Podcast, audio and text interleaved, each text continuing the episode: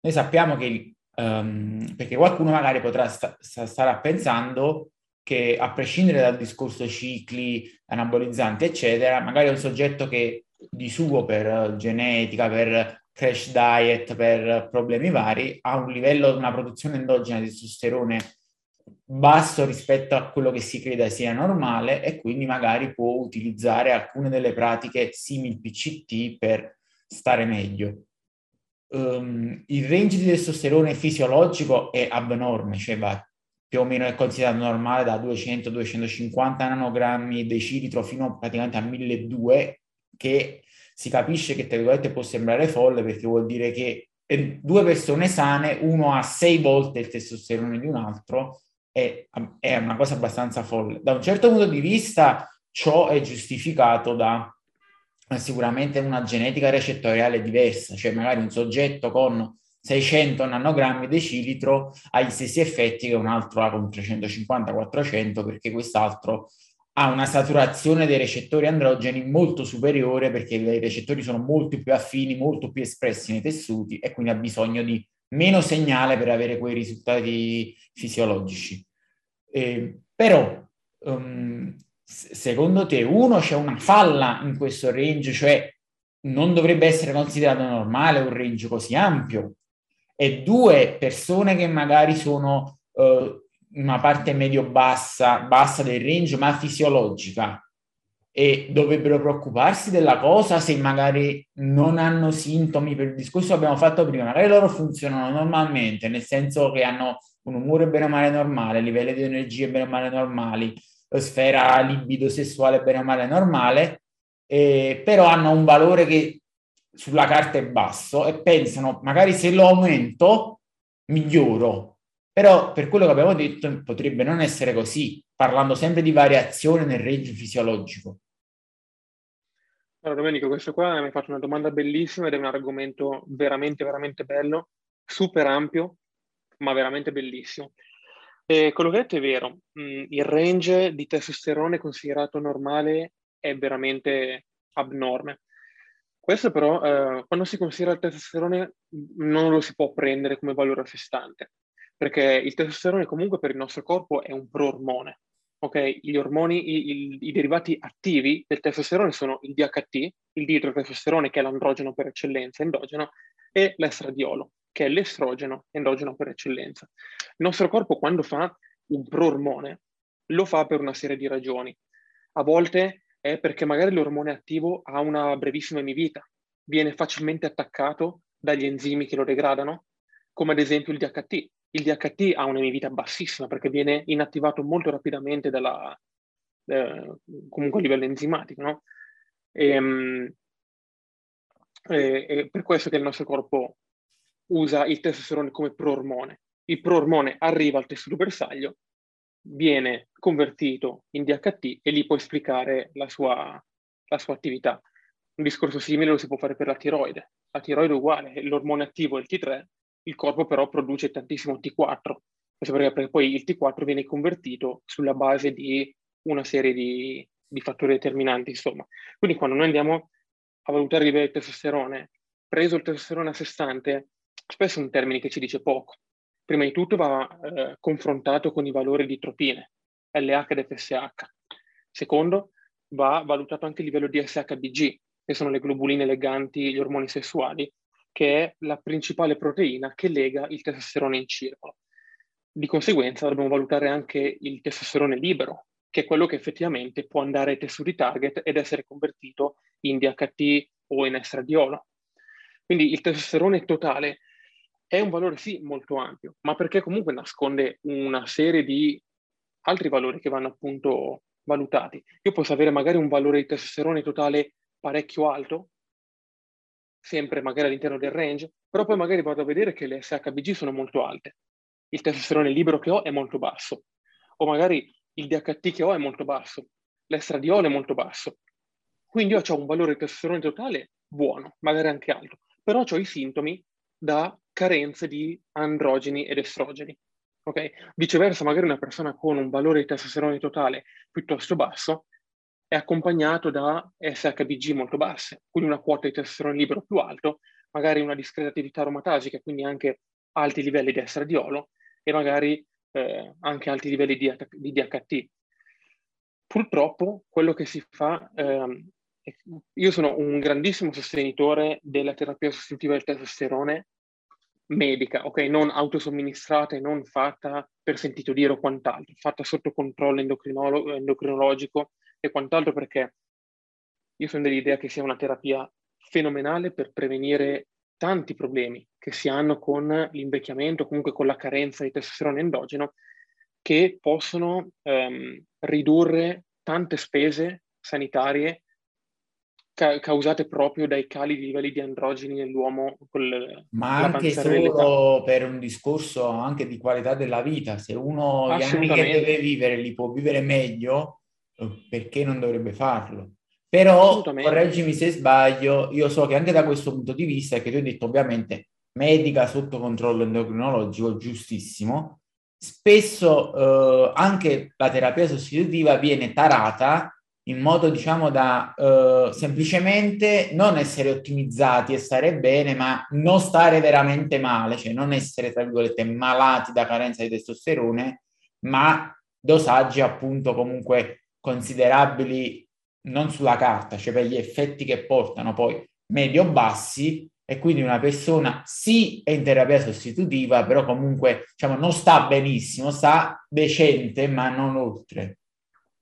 Assolutamente, e questo secondo me è il limite più grande per quanto riguarda la terapia sostitutiva del testosterone in Italia.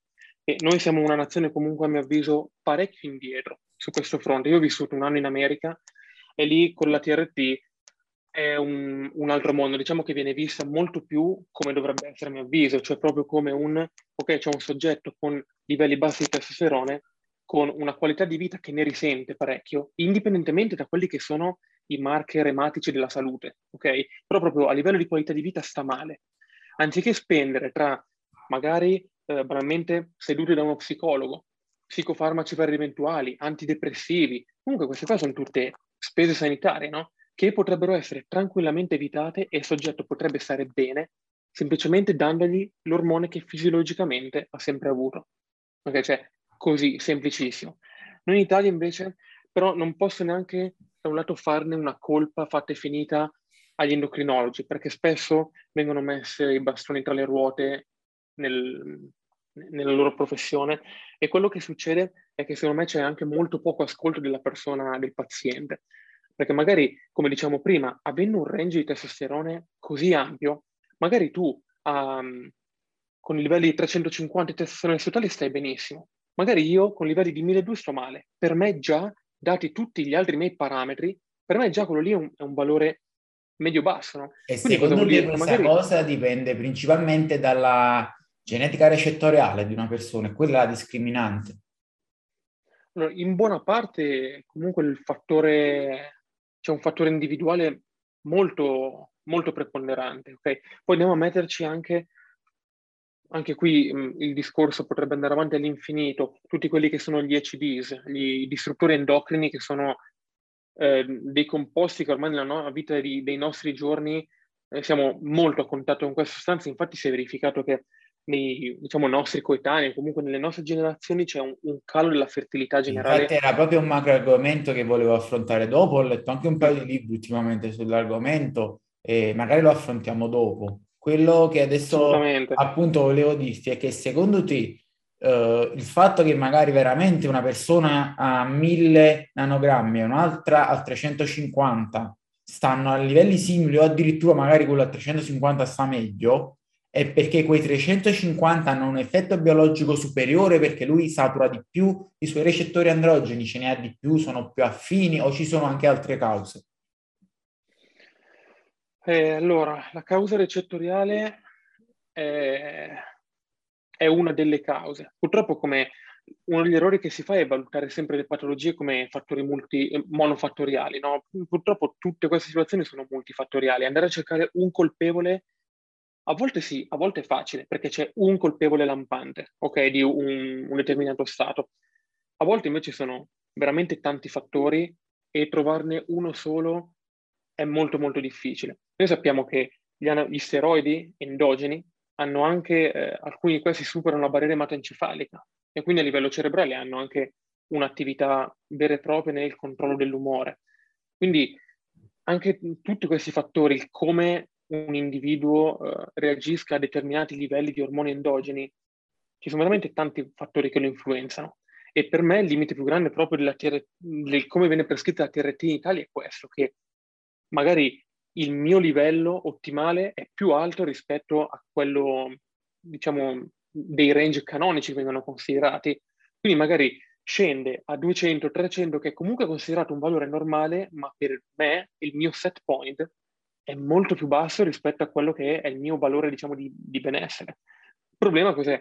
Che io non posso accedere a una terapia sostitutiva perché, per le, secondo le analisi, i miei valori sono nella norma. Questo secondo me è il più grande limite della... E della poi terapia. Anche come, come, come dosaggio della terapia, cioè magari fanno un dosaggio esatto. standard perché con la, con la terapia devi arrivare a trecento, trecentocinquanta, quando per qualcuno questo è top e si trova benissimo e qualcun altro sta ugualmente male perché appunto per funzionare bene necessita di cinquecento, seicento, settecento perché c'è una certa genetica recettoriale, c'è una certa individualità e via dicendo. Eh, questo sempre perché questo... magari si è troppo legati ai numeri su, sulla carta delle analisi e non si fa una diagnosi differenziale olistica basata anche su appunto i sintomi e come una persona si sente poi. Esattamente, per questo dicevo che secondo me la componente dell'ascolto del paziente è una cosa importantissima, perché non ci si può basare, noi, noi siamo umani, non siamo macchine, il, il numero sulla carta che restituisce un esame ematico, per carità, è un marker utilissimo, ma quello che ci dice la persona, secondo me, è la cosa più importante in assoluto. Ci vuole un raffronto, no? Numero e sensazione. È una cosa che praticamente avviene con tutti, tutte le terapie, tutti i farmaci. Cioè è, è normale sapere che ogni persona ha un, un, desa, un dosaggio ideale di qualcosa diverso eh, e c'è questo, diciamo, um, costante... Ehm, raccolta di informazioni per ottimizzare la terapia, perché vale anche, cioè nel senso eh, uno va subito a pensare mi danno meno di quanto mi serve, ma in realtà anche mi danno di più di quanto mi serve è un errore, perché se tu stai benissimo a quattrocento per esempio e con la terapia ti fanno andare a seicento, settecento, che è raro in Italia perché non succede, però magari all'estero può succedere. Eh, tu magari stai prendendo una quantità in più che non ti aggiunge nulla in, in, in positivo, però ti può dare qualche effetto collaterale o, ti, o un, ti può dare ora in futuro qualche aspetto negativo in più che potresti evitare nella tua dose minima efficace. Assolutamente, questo è appunto un altro dei limiti della T R T in Italia. E l'altro che eh, purtroppo viene super sottovalutato, ma per me, io beh, sono un nerd di farmacologia, ma comunque per me è un fattore importantissimo, riguarda proprio il come viene fatta la terapia. Cioè, molto spesso, se noi andiamo a vedere, vengono utilizzati eh, dei derivati di testosterone degli esteri con una, una posologia che nulla a che vedere che, con, con quella che sarebbe ottimale per mantenere comunque dei livelli stabili di testosterone. E anche la frequenza di, di iniezioni in relazione all'estere, per esempio, viene molto utilizzato da quanto so, Uh, l'iniezione una volta a settimana o ogni due settimane con esteri molto lunghi, che vuol dire che tu ne, nei primi giorni post iniezione sei oggettivamente a livelli ultrafisiologici, cioè sei praticamente come se fossi sotto ciclo e hai un sacco di aromatizzazione, hai una regolazione recettoriale eccetera, e poi negli ultimi giorni prima della successiva iniezione sei ipogonadico praticamente, o per eccezionalità o per eccesso di di estrogeni o perché appunto per funzione dell'estere è rimasto poco, e quindi c'è questi sbalzi enormi che non um, simulano assolutamente il funzionamento fisiologico. Infatti eh, ho letto che sta um, diventando molto di moda il microdosing con iniezioni quotidiane ogni due giorni, addirittura con aghi da insulina per quantità molto piccole, per cercare di simulare il più possibile la produzione fisiologica, che è più o meno costante, non ha questi picchi clamorosi come avviene con esteri lunghissimi. Assolutamente. Ora, per fare una breve panoramica su quelle che sono le pratiche di, di T R T, noi abbiamo alcuni farmaci come ad esempio il Sustanon, okay, che è un insieme di esseri di testosterone, dove l'idea di base è, ok, io do, eh, l'essere è quello che influenza il tempo di rilascio, okay, del, dell'ormone. Quindi io do un essere che dà, garantisce un tempo di rilascio breve, un intermedio, uno lungo, così che io copro con il livello di testosterone per un dato periodo. Purtroppo l'essere enantato ha un picco di rilascio che è dopo ventiquattro quarantotto ore, quindi che cavolo vado a coprire? Succede che io quando mi inietto, dopo un giorno, ho dei livelli di testosterone della Madonna, come dicevi giustamente tu, da ciclo, perché di solito vengono fatte somministrazioni di duecentocinquanta milligrammi o anche più. Se prendiamo il Nebid, l'undecanoato, vengono somministrati mille milligrammi alla volta. Quindi quando io ho il picco di rilascio ho un dosaggio in circolo della miseria.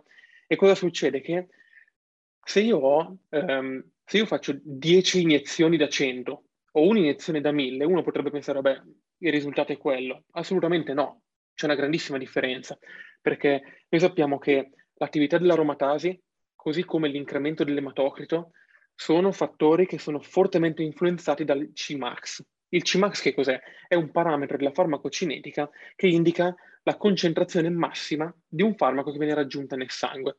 Quindi che cosa succede? Che se io do um, dieci volte una piccola quantità, che cosa succede? Che io ho la prima volta un piccolo picco, poi c'è un altro piccolo picco, un piccolo picco e via andare. Se io do una volta sola, che cosa succede? Che io ho un picco gigantesco, e questo è il C MAX, quindi la concentrazione massima ematica elevatissima, proprio da persona sotto ciclo, e a volte anche cicli abbastanza spinti, no?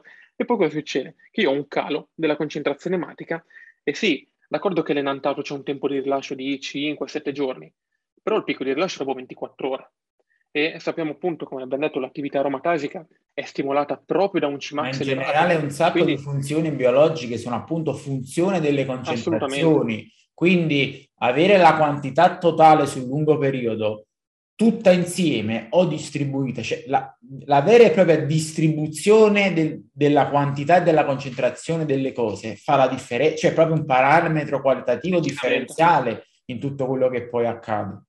Decisamente, anche perché consideriamo che purtroppo non possiamo dire al nostro corpo, tranquillo, adesso ne vedi tanto, ma vai sereno perché poi comunque si abbassa. Il nostro corpo legge dei livelli folli e agisce esattamente come agisce il sottociclo, con tutti i meccanismi di difesa che...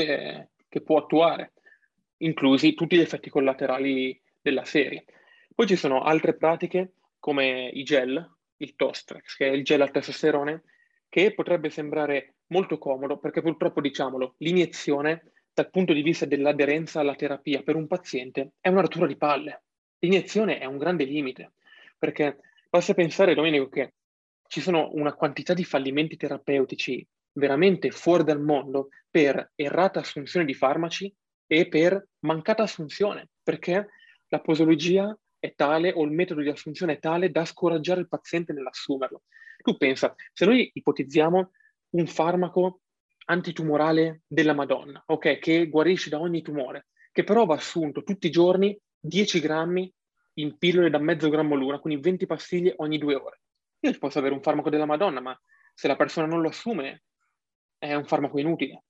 Quindi il limite delle terapie del testosterone, uno dei limiti è questo, che l'iniezione prevede, uno, che la persona sia addestrata, perché comunque l'iniezione intramuscolo ha delle insidie che molto spesso vengono sottovalutate, ma da cui comunque possono derivare molti problemi.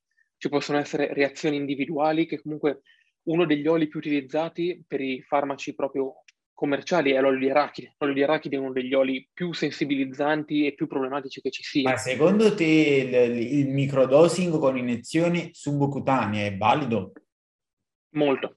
Ci sono, ovviamente siamo ancora abbastanza agli albori su questo fronte, però gli studi che ho avuto modo di vedere sono molto molto validi. C'è da dire però che io ho, ho letto uno studio, si parlava di eh, persone... transgender, che quindi stavano affrontando un cambio di, un cambio di sesso, e uno dei metodi più utilizzati in assoluto è proprio la terapia sostitutiva di testosterone, perché per passare da donna a uomo il testosterone ci vuole, e molti di questi mh, non si trovavano a loro agio con la somministrazione sottocutanea.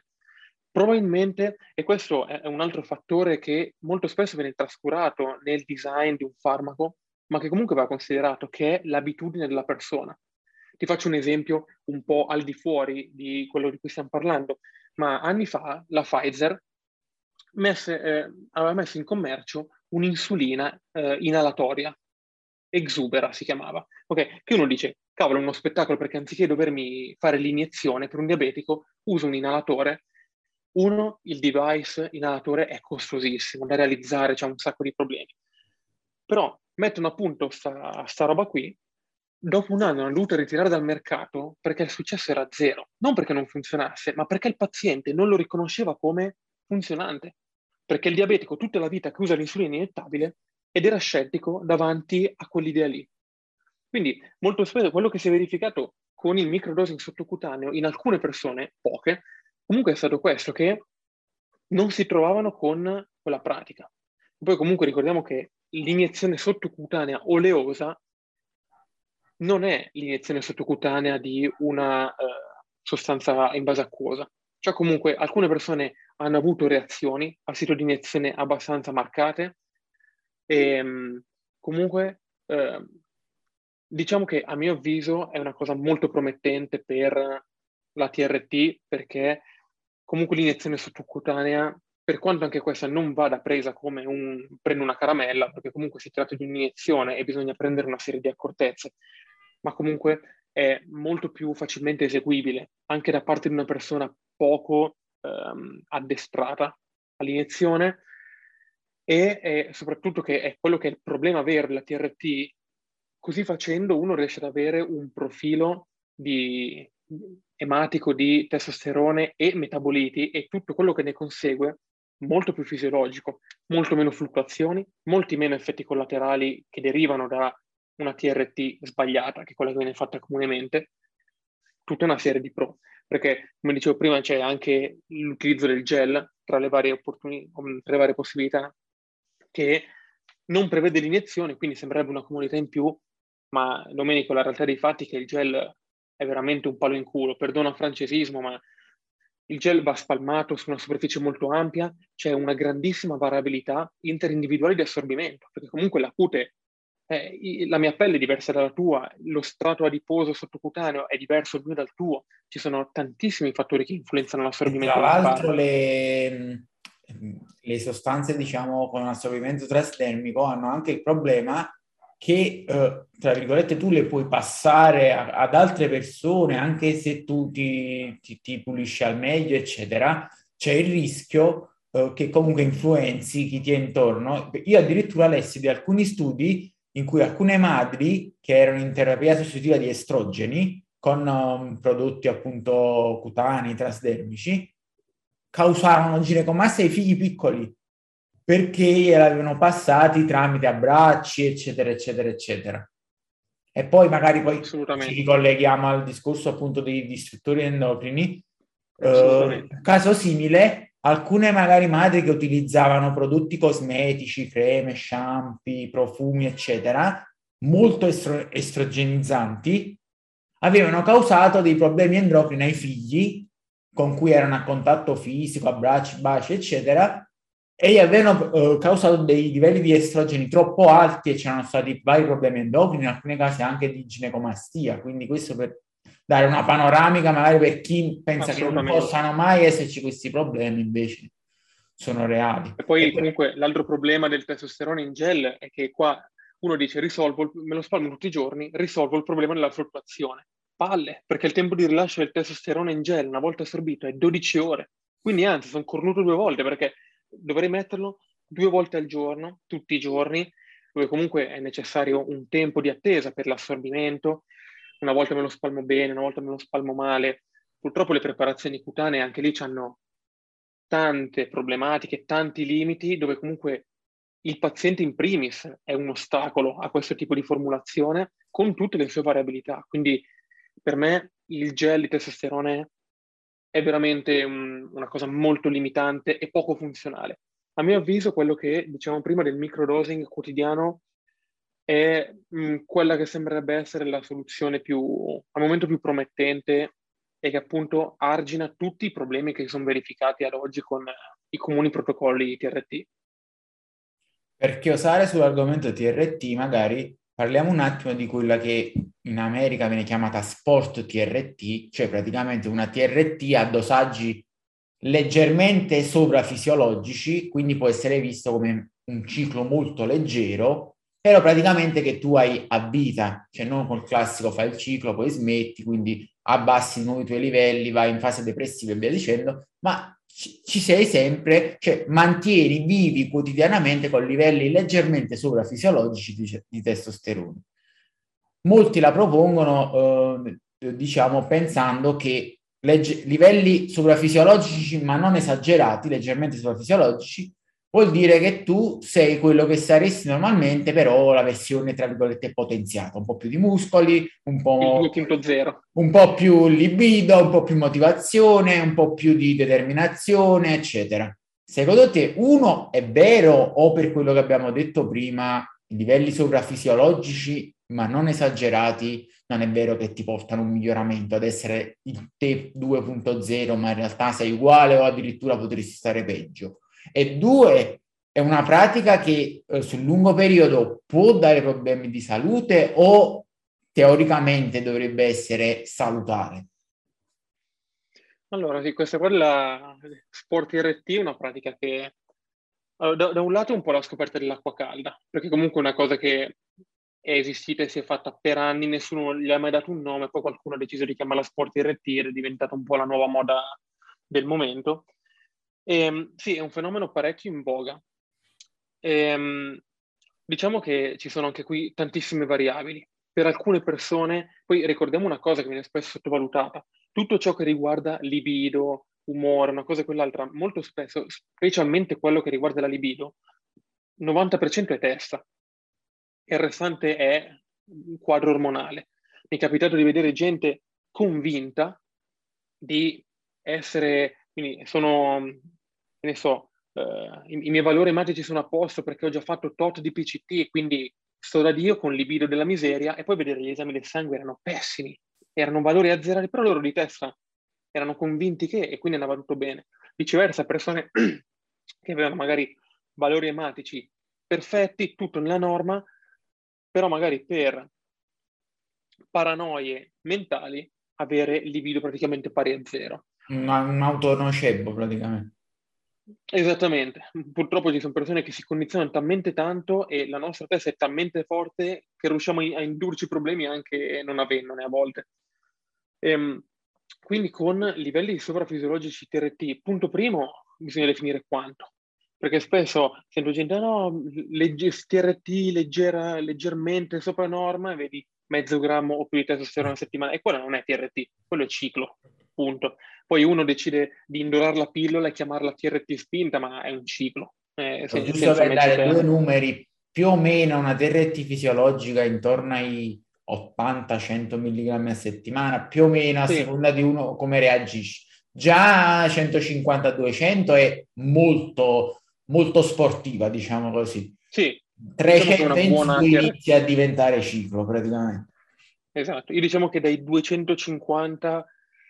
un po' preso con le pinze, perché comunque con tutto, tutte le differenze interindividuali che possono esserci, da duecentocinquanta in su, per me è un ciclo più o meno leggero che sia, poi dipende da una serie di fattori, ma diciamo entro quel valore, se parliamo di centocinquanta duecento, comunque si parla di una T R T effettivamente non troppo sopra, sopra il normale. Poi anche qui bisogna fare comunque sempre riferimento a quello che sono valori ematici, nella migliore delle ipotesi avere dei valori pre, cioè magari io potrei farmi oggi, ok, adesso che ho ventiquattro anni, comincio a farmi analisi periodiche, ok, valutando tutti i miei valori ormonali complete, e così io vedo negli anni com'è, diciamo, il mio trend, il mio normale, ok? Sulla base di quello, io magari tra venti anni, trenta anni, quello che è, potrò tarare un'eventuale assunzione in una T R T normale, lievemente soprafisiologica o quant'altro.